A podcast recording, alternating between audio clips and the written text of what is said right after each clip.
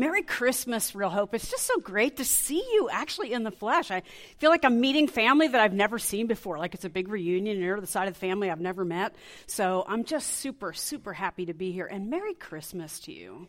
We're nine days out. Ah! So, you know, let's just uh, all, let's get our Uh, refreshment in Jesus before we go out into those uh, crowded malls and uh, do our last-minute Christmas shopping. So um, I remember um, when I was just a little girl, I could not wait until I was old enough to join our family apple-picking contest.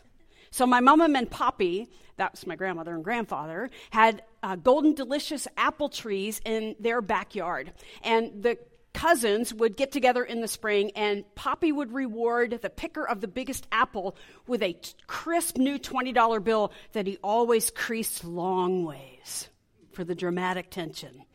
And so finally, I got to the age where I could scramble my little buttski up that tree and grab the biggest apple, and there was a year I actually grabbed the undeniably biggest apple. I knew I had one. I was so excited. So we get down from the tree. We all stand in a line. We have our apple in our hand just like that, and Poppy comes down the line flipping this twenty dollar bill. Who's going to get the winning twenty dollars? And he gets in front of me, sees that big old apple. I'm like, I'm getting it. I'm getting it this year. And he looks me in the eye, and he hands a twenty dollar bill to my brother who's standing next to me. And I don't know where hot tears come from, actually physiologically, but they come from a deep place because it took a while to get to behind my eyes, and I felt myself getting red, and my eyes welled up with tears. I remember thinking to myself, don't cry, don't cry, don't cry, don't cry, because I knew I was right, and yet I had been wronged. I was right, but I had been wronged. Now, Poppy and I never had a conversation about why he did that. But as I reflect back on that moment that I remember, it was f- over fifty years ago. But as I reflect back on that moment, it was the first time in my young life I encountered injustice. It was a personal injustice, meaning that I was emotionally hurt by someone who should care for me. And this is common to everyone. We've all experienced these kinds of injustices. You know, you're sitting in class and you're clowning around with your friends and you get sent to detention even though your buddy was the loud one. Never happened to you? That's an injustice. That's a personal injustice. It hurts. Or you're, you know, with your group of friends and it's maybe your life group or a women's Bible study and they go out to dinner but you get left off the email chain. For whatever reason, it just hurts. It just feels bad. Or you're in the business world and you're really watching your sales numbers and they keep creeping up and you're making quota and you go second quarter, third quarter, fourth quarter, it's time for promotion and you get passed over. You're right, but then you get wronged and it feels really bad. But that's not all that was going on in the story of the Golden Delicious Apple contest. Because I think I also experienced what I would call systemic injustice. Because in that scenario, Poppy is the system. He's the one with all the power. And we as kids, especially me as the youngest at that time, have no power. We are powerless to do anything. I had no recourse. Poppy gives the twenty dollar bill to my brother Herb. What am I going to do? Take him to task? I say nothing. I do nothing. I just stand there and take it because I'm powerless. It's a system that is working with unconscious bias. Maybe it's conscious bias. In my family, it's more like conscious bias. But it's working, and I, I'm powerless to do anything. I have no recourse. I have no agency. I have no choices but to accept it.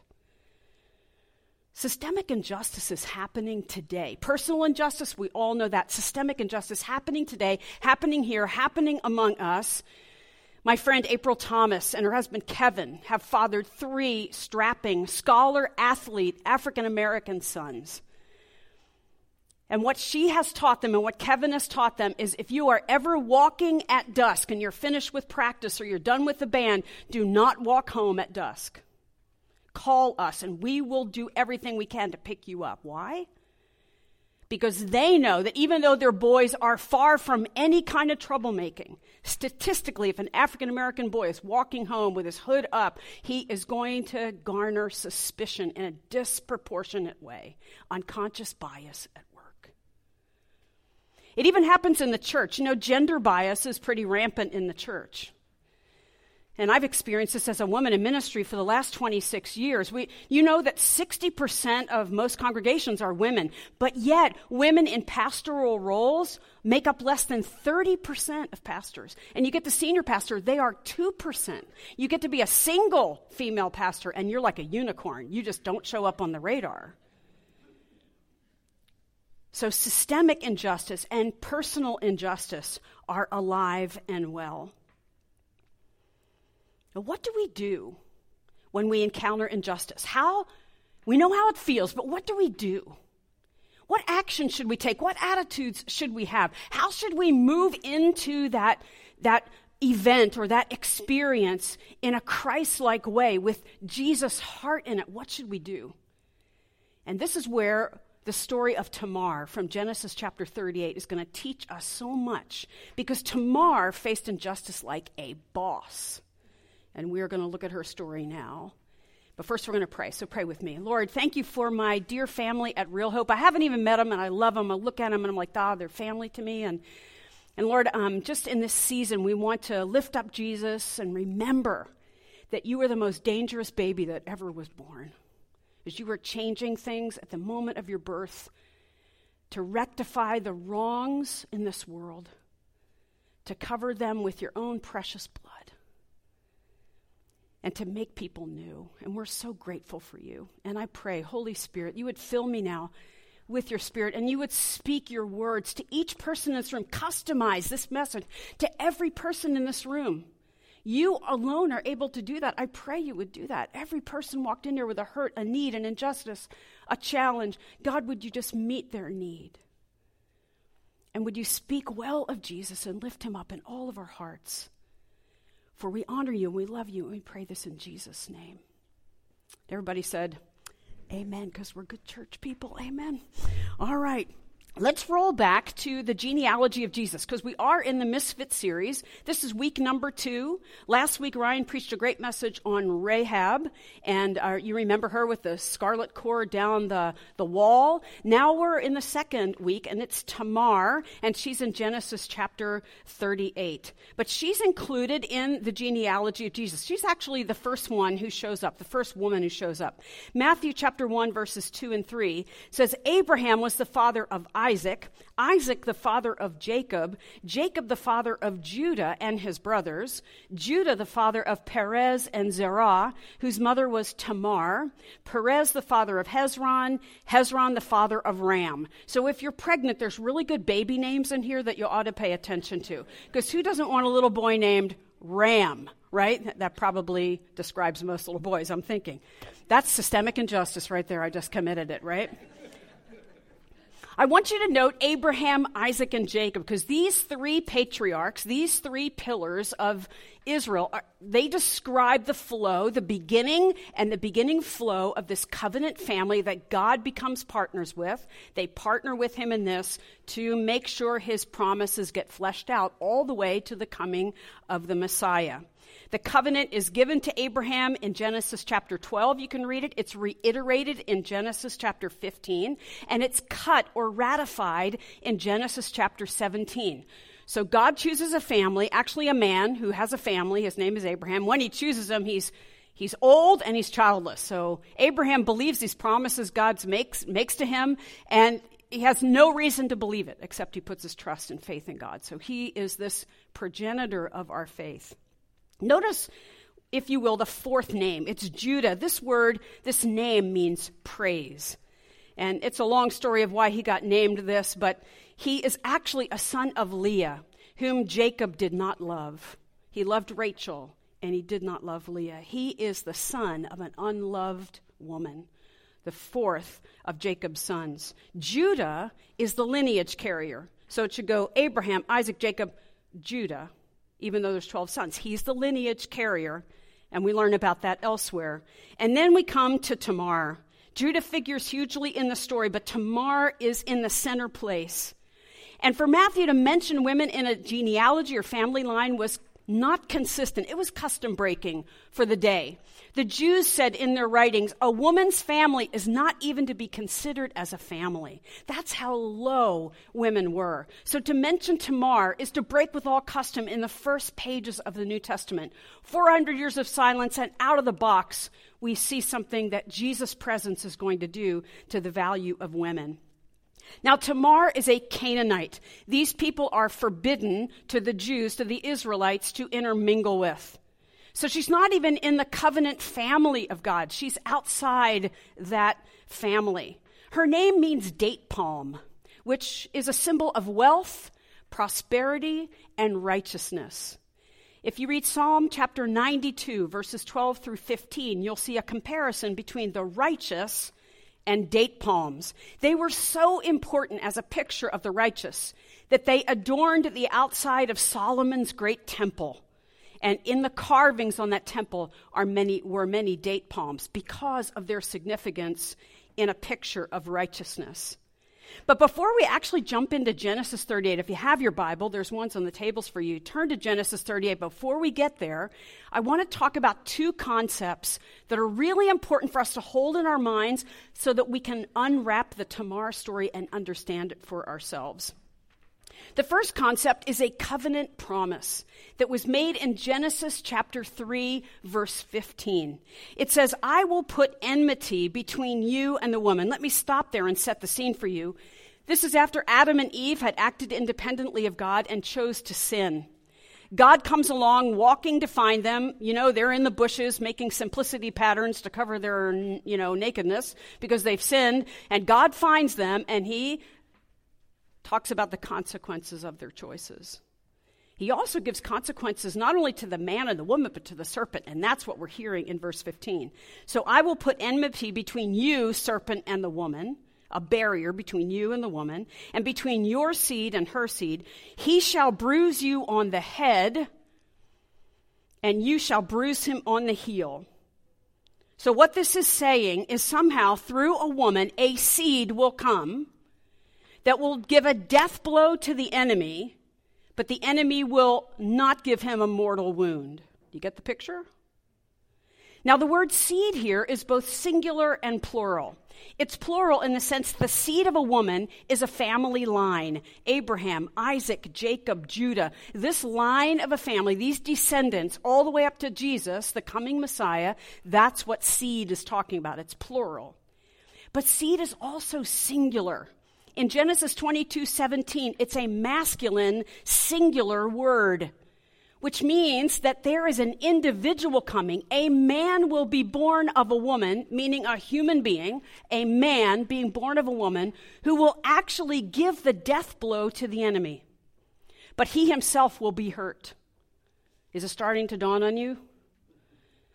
All the way back in Genesis, at the first time, the gospel is being preached. In prophecy. This is important to know because this promise, this covenant promise, forms the basis for all the other promises given to Abraham, Isaac, and Jacob. This is what they carry in their hearts. This is what every woman in that family thinks. I could be the woman who gives birth to the seed that puts the mortal blow on the head of the enemy. Isn't that a cool thing? Every woman, Eve thought this when her first child was born. I have given forth a man. Right away, they're thinking every firstborn boy could be this one. This is important to understand because this figures into our story. The Old Testament tells the story of God preparing the way for the women's seed. The coming Messiah, a scholar writes, in its pages, we see a few people holding fast to God's promise, while most are wandering farther and farther away. This is the story of Tamar. Someone in the story is holding fast to God's promise. I won't tell you who it is. And someone is wandering farther and farther away. And we have to know this, this covenant promise, this very real, tangible thing that they were holding on to. Some were holding on to it, and this marked their lives. This helps us to understand Tamar's motivation and her intention in what she does. Now, when people believe this promise, this and the other promises, In Genesis fifteen six, they are counted as righteous. So if you're standing there as this Old Testament lineage and you're putting your faith and trust in this, then you are counted as righteous. Now we need to know another concept. The covenant promise, keep it in your mind on your left frontal lobe. It's right there, okay, put it there. Now on your right frontal lobe, put this next concept, and that is this culture of patriarchy. This is a systemic injustice that is operating at the time of Tamar's life. It's still operating today. As our church's mission pastor, I've traveled all over the world, and patriarchy is alive and well. It's alive and well here in the United States. I bet it's here in Houston. I think it arrived two days ago. I'm not sure, but like patriarchy is alive and well. It's a systemic injustice. Here's a definition of patriarchy from the Cambridge English Dictionary. Patriarchy is a society in which the oldest male is the leader of the family, or a society controlled by men in which they use their power to their own advantage. That's what my Poppy was doing. It's favoring, it's having the power to favor one over another. It's having that kind of power. Now, patriarchy requires the subordination of women and the elevation of sons, male heirs, especially firstborn sons. So that's what you want to have, lots of sons and a firstborn son. Wives, daughters, sisters, mothers are property of the men. This is the milieu of the Old Testament. They're property of the men. Just like animals, just like slaves, so were women. Married women become part of the husband's property and part of the husband's family. So they cut ties with their own family, and they're considered part of their husband's family as uh, the husband owns them. To be childless in a patriarchal society is to be cursed. To be barren is a curse, because your value as a woman comes from the children you bear, especially sons. So if you have no children at all, God has definitely cursed you. That's how it's seen. You are open to social ostracism, whispers behind the back. Nobody wants you. You will be alone and apart for the rest of your life to be childless. Producing sons in a family line is the most valuable thing for a woman to do. Now, I want you to know the Bible describes patriarchy, but it does not prescribe patriarchy. That is such a huge difference. The Bible is not saying, yay, patriarchy, let's do it. It's not saying that. What it's doing is saying this is the culture that these stories are written in. They happened in this culture. It's so important that we don't confuse those two things. Carolyn Custis James writes this about patriarchy. Patriarchy is not the Bible's message. Please hear that. It's not the Bible's message. Rather, it is the fallen, meaning the sinful, cultural backdrop that sets off in strongest relief the radical nature and purpose of the gospel. So you have in front of you black tablecloths. If you put a white sheet of paper on that black tablecloth, that black tablecloth sets the white sheet in relief. In other words, it becomes more visible and understandable because it's compared or contrasted to that white to black, that color. This is what Carolyn Custis James is saying. Patriarchy is the background. When you put the white paper of the gospel on there, the clear, unadulterated love and grace of God in that background, you can see it in all of its clarity because it stands out. So remember, the Bible describes patriarchy, but it doesn't prescribe it. So now jump in with me to Genesis chapter thirty-eight. Turn in your Bible there, and let's discover um, all of Tamar's story, because I think she has a lot to teach us about facing injustice and what a powerless person can do in the face of such systemic and personal injury. Now, before we get to verse eleven, which is where we're going to jump in, let me just set you up for that. Now, Judah, he is the family line guy. He's the carrier, and he has just sold his brother Joseph off to a caravan of people going to Egypt. So basically, Judah's a human trafficker. He sells his brother instead of killing him. So it's actually kind of a generous move on his part. Let's not kill him. Let's just sell him. You know, let's make a little money. So apparently, he pockets this money, and then he leaves his brothers. He completely departs from his own family. And the Bible says he goes down to Canaan, Down is never a good word in the Old Testament. When you go down places, even today, going down, not good. So he goes down. He takes all of his flocks. They're herdsmen. He takes all of his flocks. He goes down to Canaan, and he separates from his brothers. He makes this really nice friend, Hira the Canaanite, and then he meets a girl who's never named in the story. That's how low women are. They don't have names. And uh, they have sons in quick succession. Er is the first son, and Onan is the second son, and Shelah is the third son. Again, names. Come on, people. Look in your Old Testament. Now, Tamar is an arranged marriage for the firstborn son, Er. In fact, the Bible says Judah got his son a wife. Just like you would buy a horse or a cow, he got his son a wife. And so Tamar is married to the firstborn. But the Bible says that he was evil. He did evil things. We're not told what they are, but he dies. And he dies leaving Tamar childless. So now the firstborn is out of the way. And the custom of the day was that Tamar had the right to go to the father-in-law, Judah, and say, "Let me marry your second-born son, and let me conceive a child that I can raise up a child for my dead husband to continue his family line." It's all about the family line. And so Judah agrees. He says to his second-born son, Onan, "Marry Tamar, and let's raise up children for your brother, who is now deceased." The Bible says Onan repeatedly, the word is whenever, he pleasured himself with Tamar, but only to a certain point. And when he got to that point, he did not impregnate her. He would not do it. And that happened over and over and over again. Personal injustice. If you go through the story and you don't see the pain and the injustice that this woman is bearing, the Bible says the Lord put him to death for that. He probably didn't want to do it for economic reasons, because if he had a son for his brother, then he would get less inheritance. I don't know, maybe it's money. But for selfish reasons, he decides to deny Tamar her just right to bear a child for her husband's name.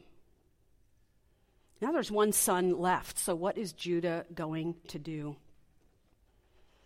Judah looks at what's happening. I've lost Er, I've lost Onan, and Tamar is the, the figure in there that's synonymous with both of them, and maybe he believes in a superstition. Maybe she's cursed. Maybe something weird is going on here. The Bible says that Shelah needs to grow up a little more. He's not a grown man yet. Maybe that's the reason. But what Judah does is he sends Tamar away, and that brings us to verse eleven. Judah then said to his daughter-in-law Tamar, "Live as a widow in your father's household." Remember, when she marries Er, she becomes his family, Judah's family. He's sending his family away to a strange family, even though it's her father's household. "Go to your father's household until my son Shelah grows up, for he thought he may die too, just like his brothers." So Tamar went to live in her father's household. Now imagine her going home. It may not have been far away. There are little villages here. They would all have known each other in some way, trading with each other from village to village. I don't know how far she went, but she's in obvious widow dressing, no children in tow, walking back to her father's house, empty-handed. Ostracized, there would have been whispers, there would have been all kinds of talk about Tamar and the, her strange death of her two, uh, those two other guys, and, and all of this, rejected, maligned, whispered, and injustice, suffering injustice. And apparently, she's a faithful widow for years in her father's house. We don't know how long, but the Bible says um, years later, we don't know how many years it was, Judah, meanwhile, his wife dies. The woman that's never named, she dies. And now Judah, after his time of mourning, is feeling kind of frisky. You know, he hadn't had his wife for a while. And so he goes down to a sheep shearing festival. Now you hear sheep shearing, I hear beer pong in a college dorm, because that's what this is really like. This is guys getting their stuff on, okay? This is like Judah's second bachelor party. They're going to go, they're going to have their sheep sheared, and they're going to have all kinds of fun at this thing. It's like he's entering back into life. And when Tamar hears this, when the news traveled to her, she was putting a plan in place. Verse fourteen, she took off her widow's clothes. She covered herself with a veil to disguise herself, and then sat down at the entrance to Enaim, which is on the road to Timnah. For she saw that though Shelah had now grown up, she had not been given to him as his wife. This is the tipping point, really, for Tamar. She's like, I can turn it over to God, turn it over to God, turn it over to God, turn it over to God, the injustice, and now I have to take action. I'm going to overturn this. I'm going to overturn this. And I believe God is with her. Tamar disguises herself. She really, head to toe, is not recognizable. She sets up a little tent right at the crossroads of Timnah and Enaim. The word Enaim means eyes open. So it was a place where Judah could not help but see her. But again, this plan has no guarantees. Maybe he won't do it, but she's counting on the fact that he's frisky and he's probably drunk. And so she's counting on that. And indeed, she's right. She knows her father-in-law very well. She knows his character very well. And he comes into the tent, not recognizing who she is, and asks if he can sleep with her. But the problem is, he doesn't really have any money to pay. Like, he pulls his pockets out of his robe and he goes, I got nothing. Um, I spent it all, but I really want to sleep with you. What can I do? And I'll send you a young goat later. Yeah, right. And she goes, no, no, no, I want a pledge. And that is verse eighteen and nineteen. This is sort of like an I O U, this pledge. Verse eighteen says, he said, what pledge should I give to you? Okay, I'll give you a pledge. She asked for your seal and its cord and the staff in your hand, she answered. So he gave them to her and slept with her, and she became pregnant by him. After she left, as soon as it was over, she left. She took off her veil, all the prostitute clothes come off, and put on her widow's clothes again. She is not a prostitute. That's how for generations Tamar has been preached. She's a woman on a mission to overturn injustice, and God is with her. Now at this point, we need the slide that is Jimmy Fallon dressed in a uh, blonde wig and a little um, you know, dress going, ew, ew, ew, ew. Because who in our culture, sleeping with your father-in-law, but... she's not a baby-crazed widow. That is not who she is. According to the custom of the day, and this is verified in the Hittite and Assyrian writings, it was possible if there were no brothers left or the brothers didn't want to fulfill the duty to their sister-in-law, that the father-in-law could and should step in and raise up a child for his dead son, his firstborn son. So this is not outside of custom. It's ew, but it's not outside of custom. All right? So what does Judah do in that pledge? Judah gives her basically his I D and a major credit card. Just hands it over to a complete stranger. So the staff would have been his I D. This was a carved wooden walking stick that was the sign of his patriarchy over his family. Possibly the names Abraham, Isaac, and Jacob have been carved into the staff, the head of the staff. It's kind of like a family tree. It's an heirloom. It's a symbol of his family leverage and, and weight. And then the seal would have been the way he um, signs documents. It would have been this little cylinder thing hanging by a cord around his neck, and he would impress it on um, you know, clay tablets and things like that when he wanted to buy sheep or he wanted to transact business or sign a document. This is how he would sign his name. He's giving away the store. He thinks so little of his family lineage that he gives it all away to a prostitute. Now, after the fact, he goes and tries to find this person. He sends his friend Hira to go find her with a young goat so he can pay her and get his stuff back. They can't find her. Why? Because she's not a prostitute. She came for a one-night only thing, and now she's back gone. So they said, no one, no prostitute here. So what does Judah do? He goes... I just don't want to be a laughingstock and try to go traipsing all over finding this prostitute, so let her keep my stuff. Look, would you just let somebody keep your I D and your major credit card? Would you at least Remember when I said some people are holding on to the promise and some people are wandering farther and farther away? Oh, I hope you see that in the story. That there is a powerless woman subject to such injustice, both personal and systemic, who is holding on to a promise. And the fourth person in this family line to carry on to Jesus wanders farther and farther away from it.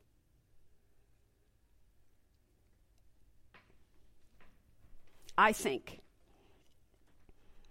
Tamar is focused in her heart on Genesis three fifteen. I think she's thinking, I want this child because I might be the woman who gives birth to the seed who becomes the deliverer of all.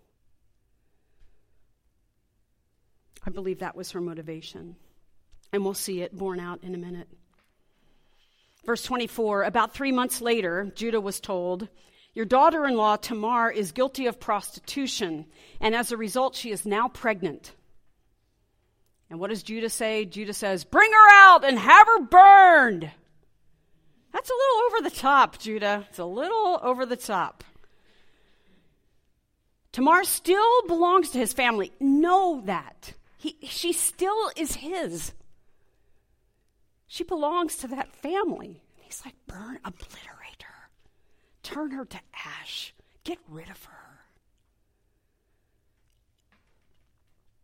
The Bible says in beautiful language of Hebrew, as she's coming out her father's door to be delivered to be burned, a FedEx or Amazon box is being delivered to Judah at his house with a little note inside that says, please look over these items, examine them carefully, and identify whose they might be, because that's the father of my child. Imagine Judah opening that box and seeing his staff and his seal and that cord.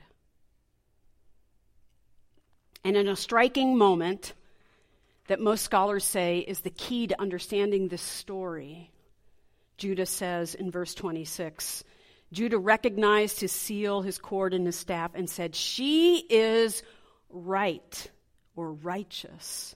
I am not. Maybe your Bible says she is more righteous than I. It basically is righteousness on two levels. She is right. I wronged her. I should have given her my son Shelah. I wronged her. But she is also righteous. She's believing in a promise that God prophesied of a deliverer, and she's put her faith and trust in him. She is righteous. It was credited to her as righteousness, I believe.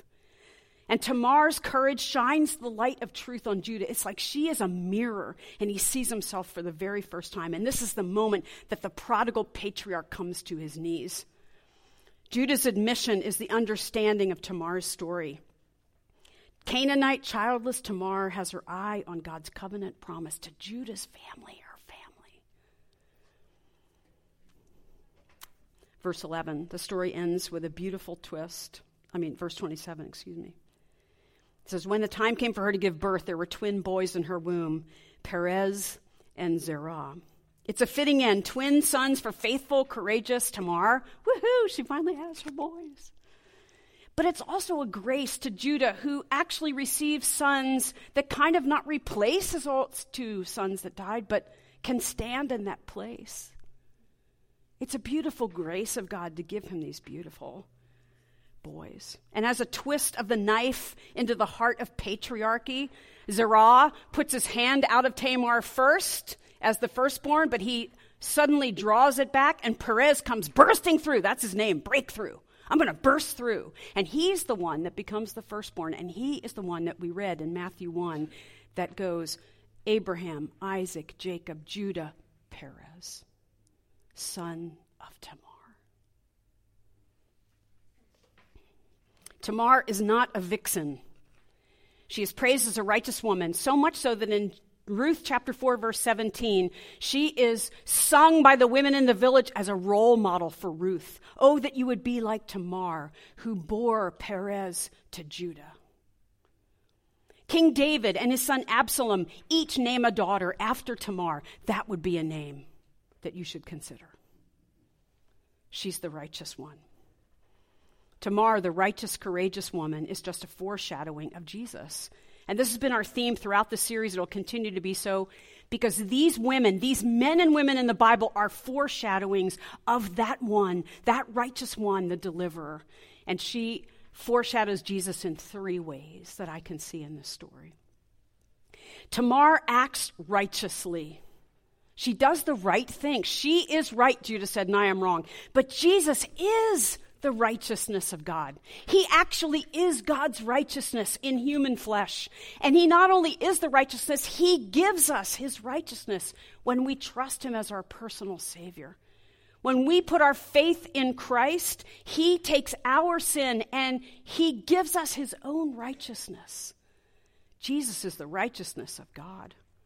Tamar risked her life for her family, but Jesus gave his life for the world, for people who are outside the family, never were a part of the family, didn't even believe anything. Jesus gave his life for everyone, for the whole world, for you, for me, for all the people that we know, for people we don't know. Those present, those past, all the people in the future, Jesus once for all gave his life for the world. And thirdly, Tamar's actions actually changed Judah. We know as you read the end of the story of Genesis that Judah, who once sold his brother Joseph at, to be a slave in Egypt, stands up for his brother Benjamin just chapters later and says to Joseph, who's disguised kind of as a, one of Pharaoh's uh, prime ministers, says to him, please take me as a slave instead of my brother Benjamin. He's a changed man because of Tamar, because of the righteous one. Because of a powerless woman facing injustice who wanted to make things right.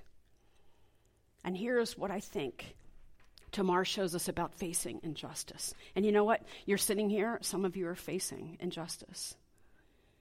Some of you have been personally wounded. Some of you are bearing that. And that is one way to handle injustice. Never turn away from it. Tamar doesn't ever turn away. I believe she does two things. She turns it over to God. So when we're facing injustice, whether personal or systemic, we don't turn away, we turn it over to God. And there are times when God calls us to overturn it in Jesus' name. Never turn away from injustice. Turn it over to God, or sometimes God will call you to overturn it in his name. Oh, that we would be people, be a church, Real Hope, Bent Tree, all of us, that we would not turn away our face from what we see is wrong, but we would turn that over to God and say, God, are you calling me to step in and be your instrument in overturning that injustice? Gosh, what, what cool things can happen in this community and among us as we step in to that kind of beautiful righteousness. Merry Christmas, New Hope. Uh, Real Hope. Hmm. Merry Christmas, Real Hope. And I pray that you and I can walk in the righteousness and the courage of dear Tamar. Let me pray.